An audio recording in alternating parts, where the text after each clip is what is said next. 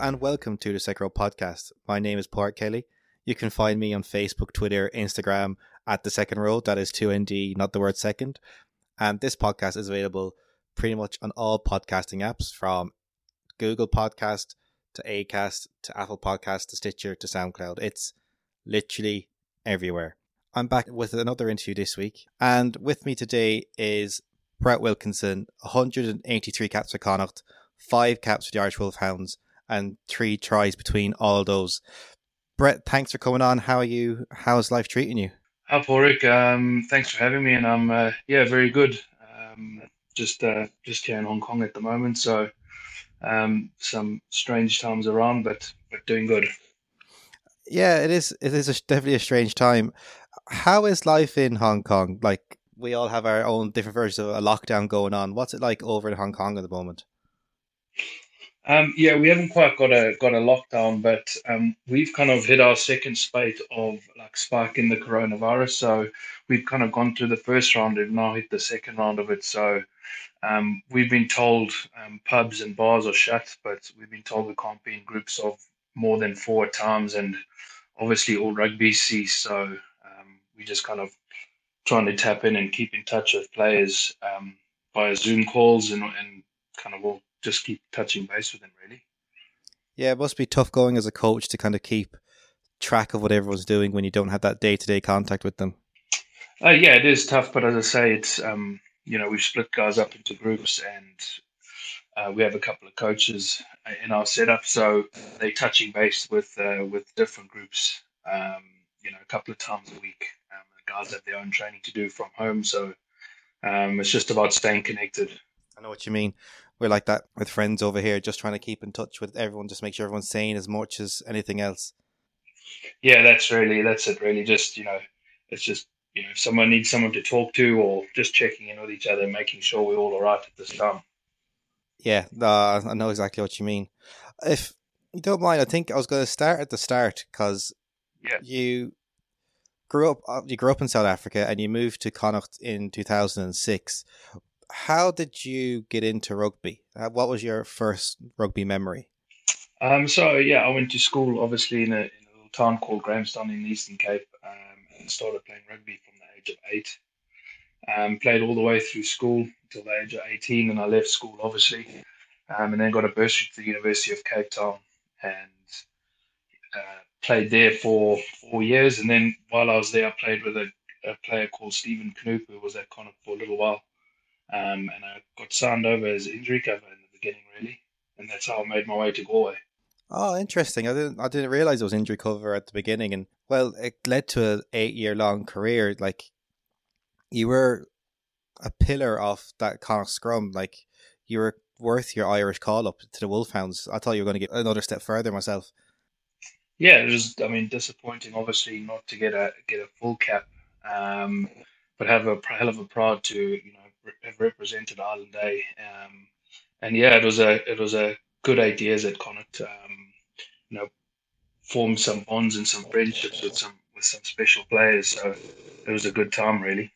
And yeah, and I remember speaking about this about Michael Swift before. It's you oversaw some of the biggest changes in Connacht and Galway in that anyone will ever have lived through. Yeah, I mean, as I say, when I when I first got there, I mean, it was the old sports ground. There wasn't a stand on the other side, um, on the Clan Terrace side. Sorry, um, you know, we used to gym out a little gym in the in the offices in the building. Um, not really big uh, crowds came to games, and then you know, over the years, as our performances started picking up and and the RFU started investing a bit more in us, um, we slowly grew, and you know I suppose the years when we when we started to grow was the likes when you know the likes of Ian Keatley, Sean Cronin, Fionn Carr, you know these guys came down as, as, as fairly young players into Connacht, and you know we kind of grew year on year from that. The building blocks were really there, and you could start to see the academy kind of bringing in players as well at that stage. After a couple of years, that there was it wasn't just the main team that were developing; it was a full organization.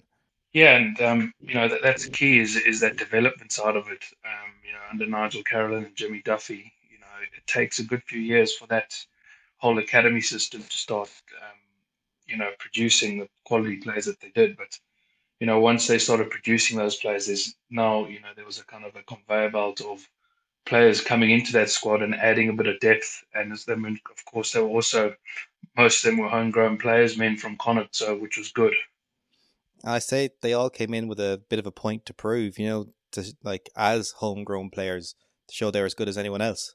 Absolutely. I mean, I suppose you know the, the whole thing at Connacht is you know you've probably seen over the years that you know used to play with a bit of a chip on your shoulder. So you know young players coming through had, had every, everything to prove uh, coming from the west of Ireland because obviously you know all the rugby was in Munster, Leinster, and and Ulster. And Connacht was kind of this you know team from the west who kind of was a bit forgotten about at times. Yeah, it was, but that that chip served you well on so many occasions. Like some great performances, great wins on your day. Yeah, it did. Um, you know, there's a couple of good Irish derbies we had, and we beat Leinster. You know, a few times in my in my memory. Um, beat Ulster once, so you know that was good. It was always motivating um, going out against you know the other three provinces. You know, Ulster, Leinster, and Munster. Yeah, they did. They all bring their own different challenges. What was the what? What were the differences in the teams that, from your point of view? Um, yeah, you know, Ulster and, and, Munster were kind of kind of similar in the way they played. They were very direct, very physical, um, and, and, and took you on up front. Uh, whereas as Leinster used to move the ball around a bit more, and um, yeah, those were kind of the main differences in their games. But they were all three of them were really hard to play on their day. Um, and you were lucky enough to be in the sports ground for the Heineken Cup when the fireworks came to Galway. That must have been really special to kind of be involved in that. Yeah, that was um, a real special time, I suppose, in, in Connacht's history because you know we toiled for so long to get into the Heineken Cup, um, you know, and, and, to finally reach there, you know, off, off back, uh, you know, it was it was a really really special kind of time for Connacht rugby, but then also the fans who'd been who'd been dying for for Heineken Cup rugby to be played in Galway. So you know, it was a special, special time to be involved in the team, to be involved in that Heineken Cup. And the thing is, like, it might have taken a long time to get there, but you definitely showed you deserve to be there on the back of your performances. Maybe some results didn't go your way, but you never stopped fighting. Yeah, and I mean, I remember that first year we, you know, we were so we came so close, but we are on the on the wrong end of results. And then you know, to beat uh, to beat Harlequins at home was was something special. But you know, we kind of fully deserved, I felt, to be there. And, you know, had it been maybe we had a little bit more depth or, you know, a little bit more X factor, it could have gone the other way. But I really feel, um, you know, we fully deserved to be in that. And we, were, we weren't far off to, to winning and picking a couple of big teams in that first year. No, like the margins were really, really small, but it must have been challenging to be involved in a team where you kind of go an extra player here, an extra player there would have just made the difference. Even to let people have a break every now and again. Yeah, I mean, it was just that depth that we that we probably lacked. I mean, when we were playing, we weren't really thinking just the extra player, yeah, extra player there. We were kind of, you know, digging in and, and giving it our all every weekend, which was, you know, our goal. And obviously, you know, we wanted to win really badly. No one could ever fault the effort that you showed week in, week out. Um, you played like every game with your heart on your sleeves. Yeah, well, I mean, that's what we, you know, right at the beginning, we just said we're going to play and give this a real crack and, and not be, not be intimidated by anyone, anyone, and not be scared by anyone, and you know, not kind of go down wondering what if or you know what if this happened or what if that happened. It was just giving everything, giving you all every game, almost playing as if that game was your last game of rugby you'd play. Um, so you know that, that that was kind of the mentality we had going into it, not being afraid or intimidated by anyone. Yeah, I get you. And I think that that victory against Harlequins was topped only by the win against Toulouse, really, the year after. Yeah, I mean that, that win in Toulouse was was one of probably one of my career highlights. Game to be involved in uh, from everything from a build up from you know having lost a good few games before that to then you know taking on the on the Giants of Toulouse and beating them in the um, home patch was just a great feeling. I remember seeing the footage of the players at the end. I think there's a shot of you Well, I think it's you only throwing a pint, a glass into the crowd just because you're celebrating that much. Well, a plastic pint glass, obviously. I don't know if it was me. I actually can't remember, but um, yeah, it was. it was more. Um, it was more. It was more just you know a relief to that you know you won and beaten yourself, but it's also the hard work you put in before that. Um, games don't always go your way, but when you know they do, it, it's hugely satisfying. And when you put so much into something and get the result you want, um, it's just a really, really good feeling. You get satisfaction. Yeah, you could really see that sense of I don't want to use the term relief, but that joy amongst you all that you've won that day. There really was a special moment amongst that twenty three. Actually, even the wider squad. Yeah, yeah, it was um, because you know uh, we shouldn't have won that game. Our backs were against the wall. Um, but we knew if we stuck to the game plan and how the coaches framed it in the beginning of the week, we knew if we stuck to the plan, um, we'd come close and give them a real run. I suppose we kind of grew into that game, and then as the game went on, you know, we grew with confidence and we started scoring, scored some points, um, and we just grew from there and got bigger and bigger scored some lovely tries as well. Like, and you know yourself in the scrum, the scrum gave a good platform that day as well for for some of them. Yeah, I mean, I was speaking as a front row, and as a coach, it all it all starts up front, and if you can get a solid platform to play off with the backs, um, you know, puts you in great stead. And as you can see, we had the likes of you know Kieran Marmion off the back, Dan Parks controlling things, and then you know you had the likes of Robbie Henshaw um, in the centres um, that you know, had a normal game that day. Yeah, and Fionn Carr was just kept on scoring tries for fun. Yeah, yeah, he did. Yeah. I, I know you're saying that was one of your career highs, but was there any other high moments you had across your eight years in Connacht, or even when you're still in the University of Cape Town, that just really stand out to you today? Um, yeah, there's there was a game against Toulouse. I mean Toulon in the uh, was it the Challenge Challenge Cup? Then I know we lost, but that was a that was probably one of the biggest uh, days in Connacht rugby up until before we reached the Heineken Cup. That was a really special day. Um, the sports ground packed out. Just so many passionate um, Connacht fans there was special. But then, you know, kind of also the the interpros and the derbies. Um, you know, picking Leinster a few times, Ulster, um, and then you know we won a couple of, of uh, games away from home, um, which which was special too because you know we hadn't done that uh, for that time. So also obviously um, getting that A cap for Ireland. Uh, I I know I said at the top that you scored three tries. Do you remember the tries that you scored? I remember the first one I scored for Ireland A in Tonga up in Belfast, and I don't know for some reason I was on the wing and there was a crossfield kick that got kicked to uh, gathered by Denis Fogarty, who popped it to me, and I scored in the corner. But I don't know what the hell I was doing out there. I I was scrambling ever to find video footage of that try because I was like that'd been great to show, but I, I couldn't find it anywhere. There must have been any cameras on on that day. No, I think they were, but actually I couldn't find it anyway. It would be quite funny to watch. Yeah, like you're not meant to be on the wing. no, absolutely not. I think I was probably bent over, tired anyway, gasping for breath. and was there anyone that you really enjoyed playing with across your time? Who was the guy that you just really loved seeing on the field with you? Um, yeah, there, there are a few actually. Um, when I first started off, there's you know Adrian Flavin who, who was hooked with me, um, and then Sean Cronin. I suppose we developed some some special bonds just because you you know we're right in the middle of it together. Um, and then, you know, Mike McCarthy in the second row, um, he was a special player. To the pure fact that, you know, he could do the dirty work and the grunt, but then also had uh, the dynamism to play in the wider channels, which was something special for a big man like himself. And then you had someone like John uh, Muldoon, who just had such a good, uh, calm head on him. Um, as a rugby player, was a very intelligent rugby player, and just knew where to be at the right time was making those calls.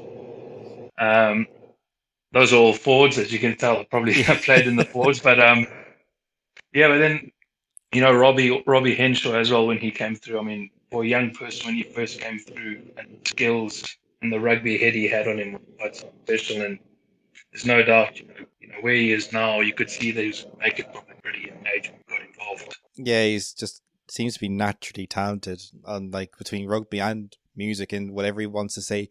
I'd say turn his hand to. Yeah. But it really does say something that uh, that there's two hookers on your list as well.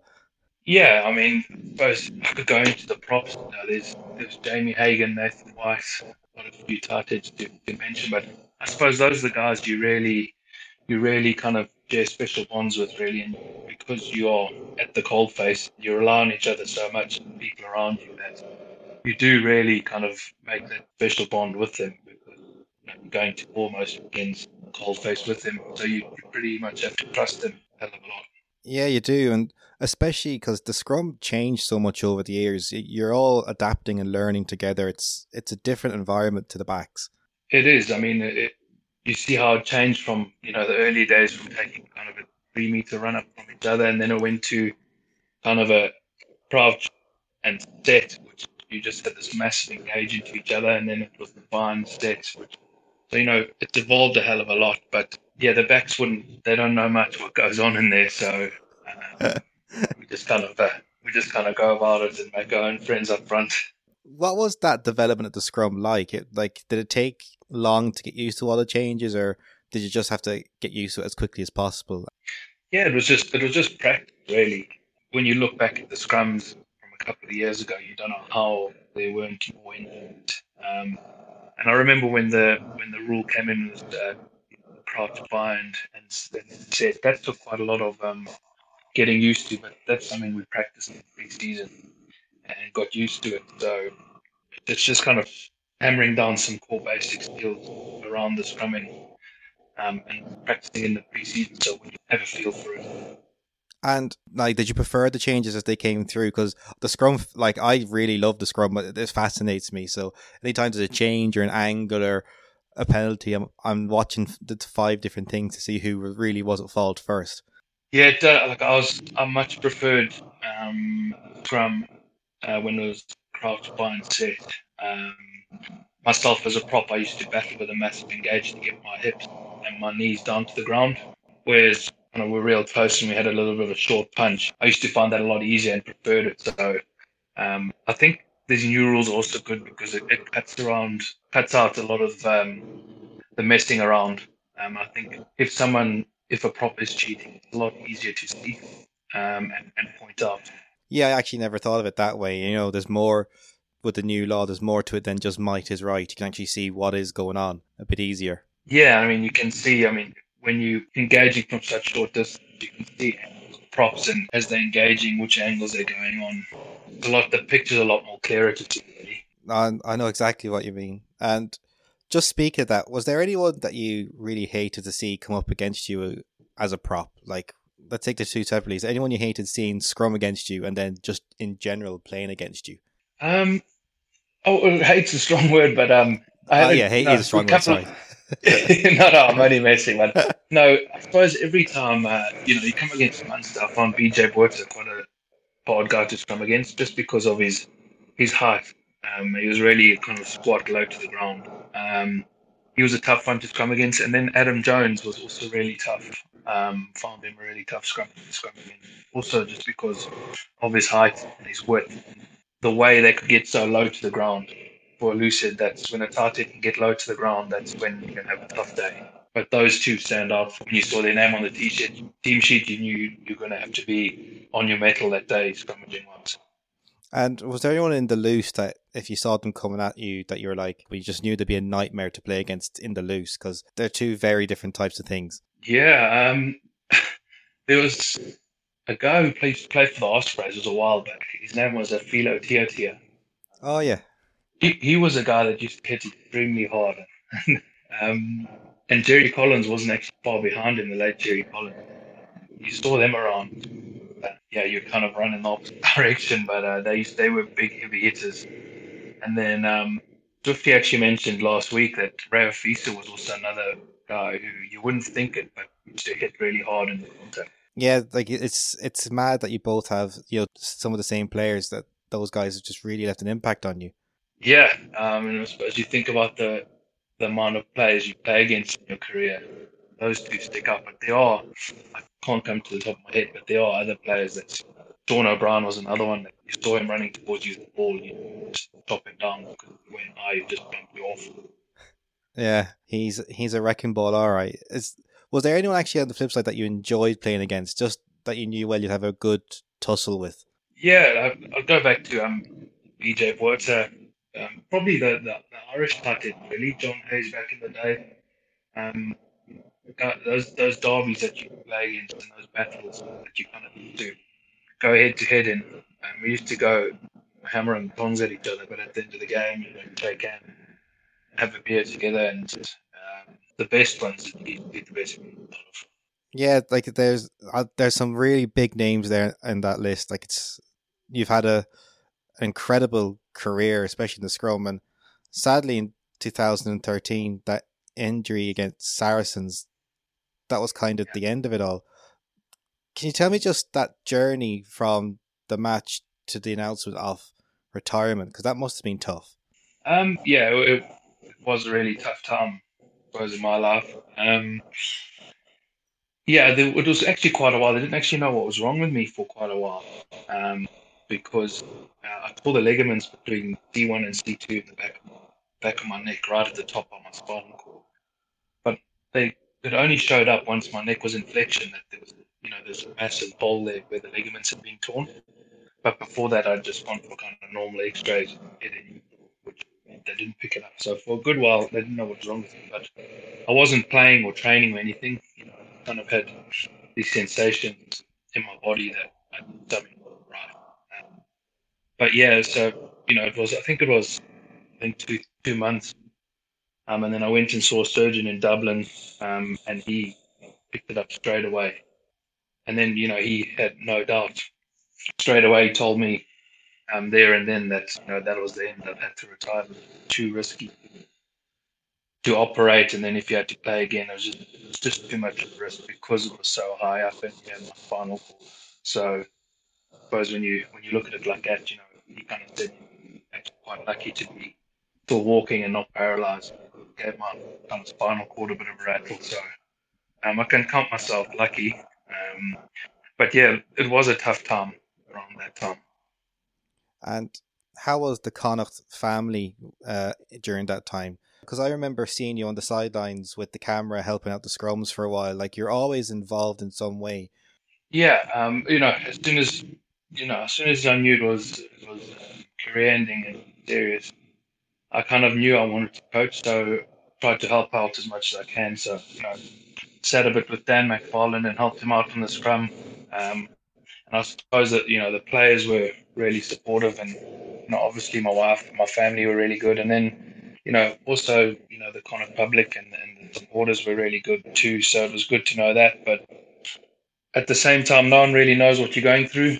Um, you kind of put on a brave face when you see everyone, but kind of when you're at home by yourself is you know when it really hurts when you really think about it. So um, yeah, but I suppose you know, at the time my teammates were great, family.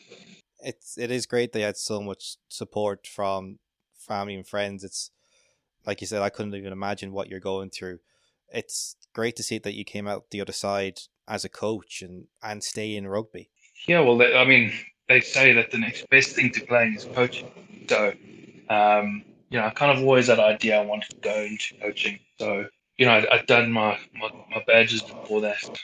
Um, something that really interested me, coaching, on how you get the best out of players and then the technical side of it. So, you know, that transition, you know, took, took a few years, but happy now. Um, I'm settled here in Hong Kong and coaching away. And then obviously I coached in Ireland for a bit. Yeah, and you you you played under a lot of different types of coaches, like from Bradley, Elwood, Pat Lam, and like you said there, you worked with Dan McFarland, who's now a coach in Ulster. Like you must have learned so much from all of them that you've been able to bring into your own coaching. Yeah, of course. I mean, of course, you know, I'm my own coach now, but you know, I have taken little bits from from all of them really, um, and what I kind of see will suit me and the style that we that I like to coach really. Um, and you just you take those and you just add them to your toolbox, and it's never ending the learning curve for coach. I mean, the day you think you know it all, the day that um, you'll fail. So it's just constant development, talking to other coaches, uh, swapping ideas, and that's you know kind of how you develop as a coach, really.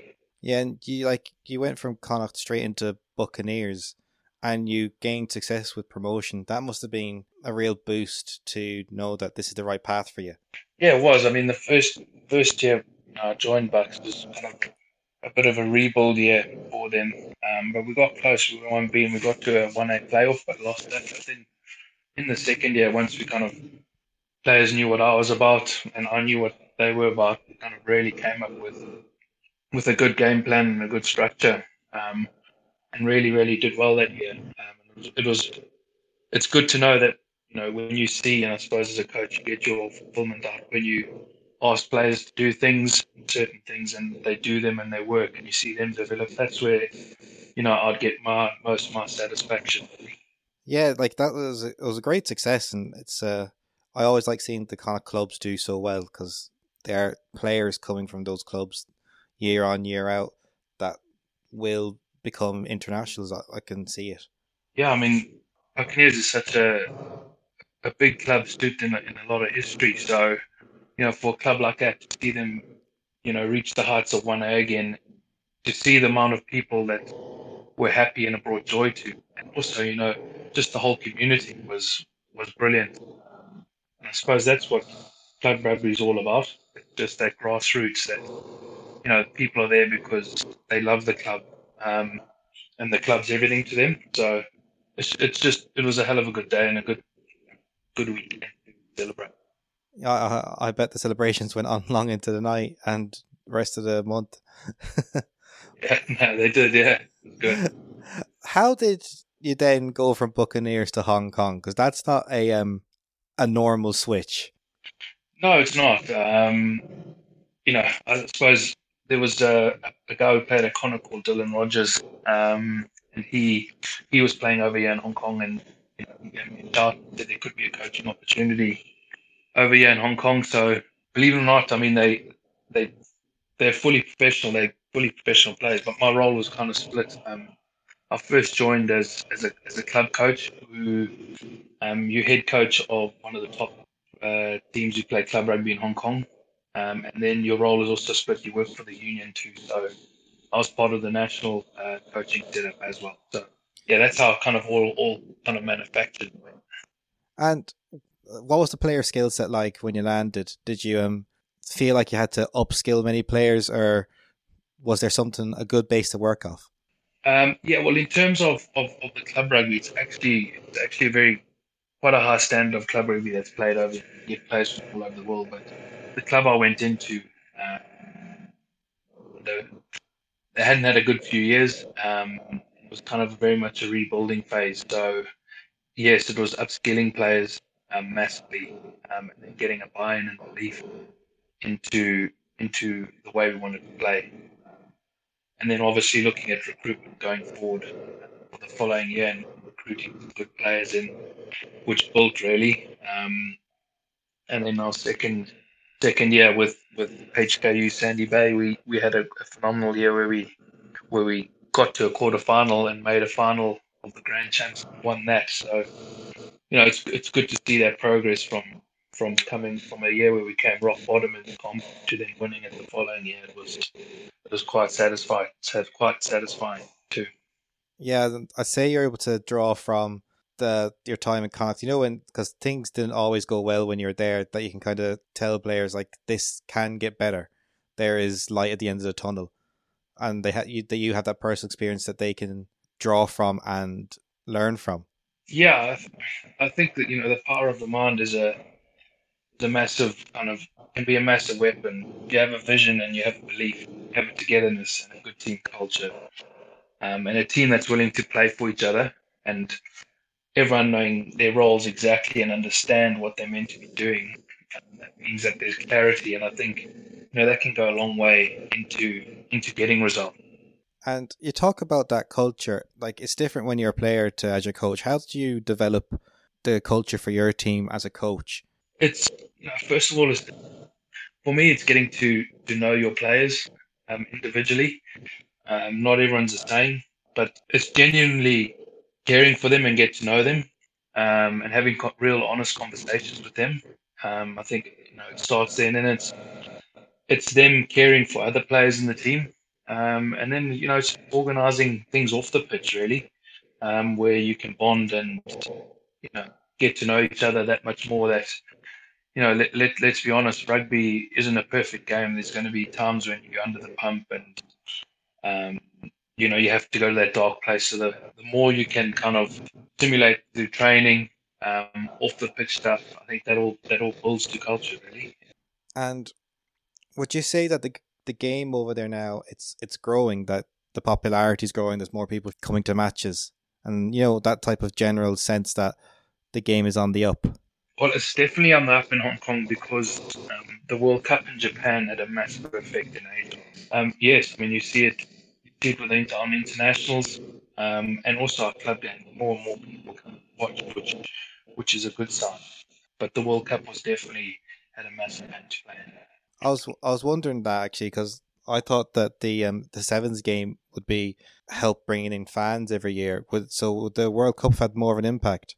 Um, I think for awareness, you know, the the kind of World Cup awareness of Asia, uh, rugby in Asia, World Cup would have had more of an effect. But the Hong Kong Sevens is huge, yeah, as well. It's an event every year that everyone looks forward to, and uh, it's probably been ahead of 15s, but 15s has slowly got popular too. Yeah, like I'm, I like I love the I love sevens as, as well, but for me, 15s will always be my um, go to. I, I saw like uh, on your Instagram when Jordan Conroy was over there. It must have been great to see him over there because he he would have been in Buccaneers when you were there. Yeah, he was. Um, I, I coached Jordy for two years at, at Bucks, so it's just great to see him doing so well, and it's, it's everything he deserves. I mean, what he was doing in AIL when we were there was something pretty special. Um, and kind of knew that um, you know if he kept focused and kept the head down and kept going, he would make it all the way to the top. And, oh, he's on the world stage doing what he does. So I'm delighted for him that he's doing so well. He's definitely a character, I'd say, because you see him on Instagram and he just likes to have a laugh.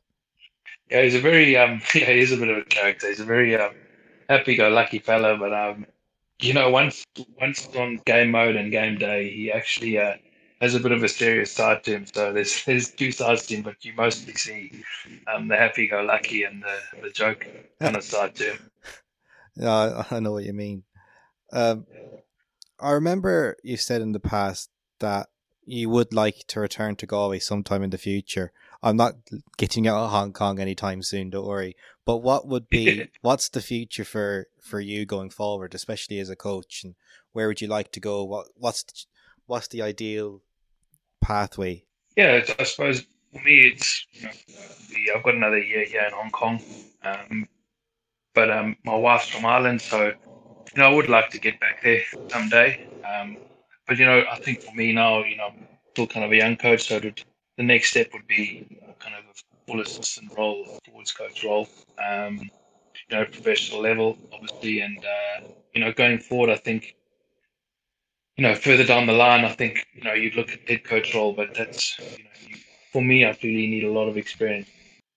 You have that other year in Hong Kong. Will you go looking for those roles once you feel you're ready for them?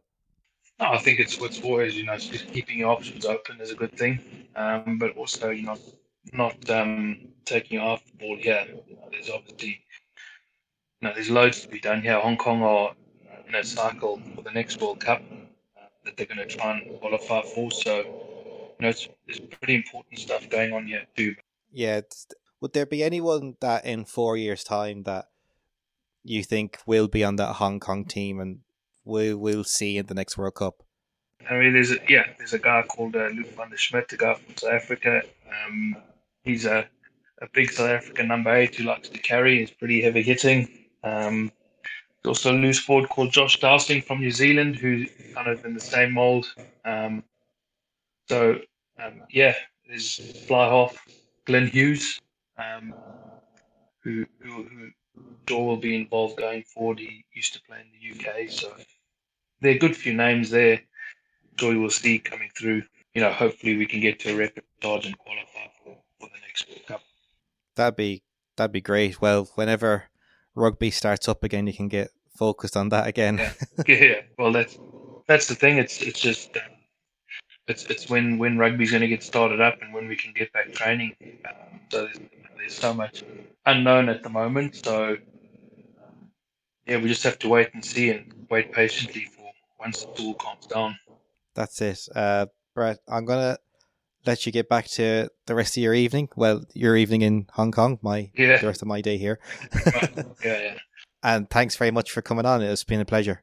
Yeah, thanks very much, Warwick. Thanks for everything. Thanks again, Brett, for coming on. It was really a pleasure to chat to someone who is steeped in Connacht history like you are. Don't forget if you enjoy this podcast, like, share, and subscribe so more people can listen to it, more people can hear the stories. So until Friday, where I'm back with Ushing for the lockdown, and next Monday when I'm back with another interview, stay safe, stay home, and look after yourselves, everyone.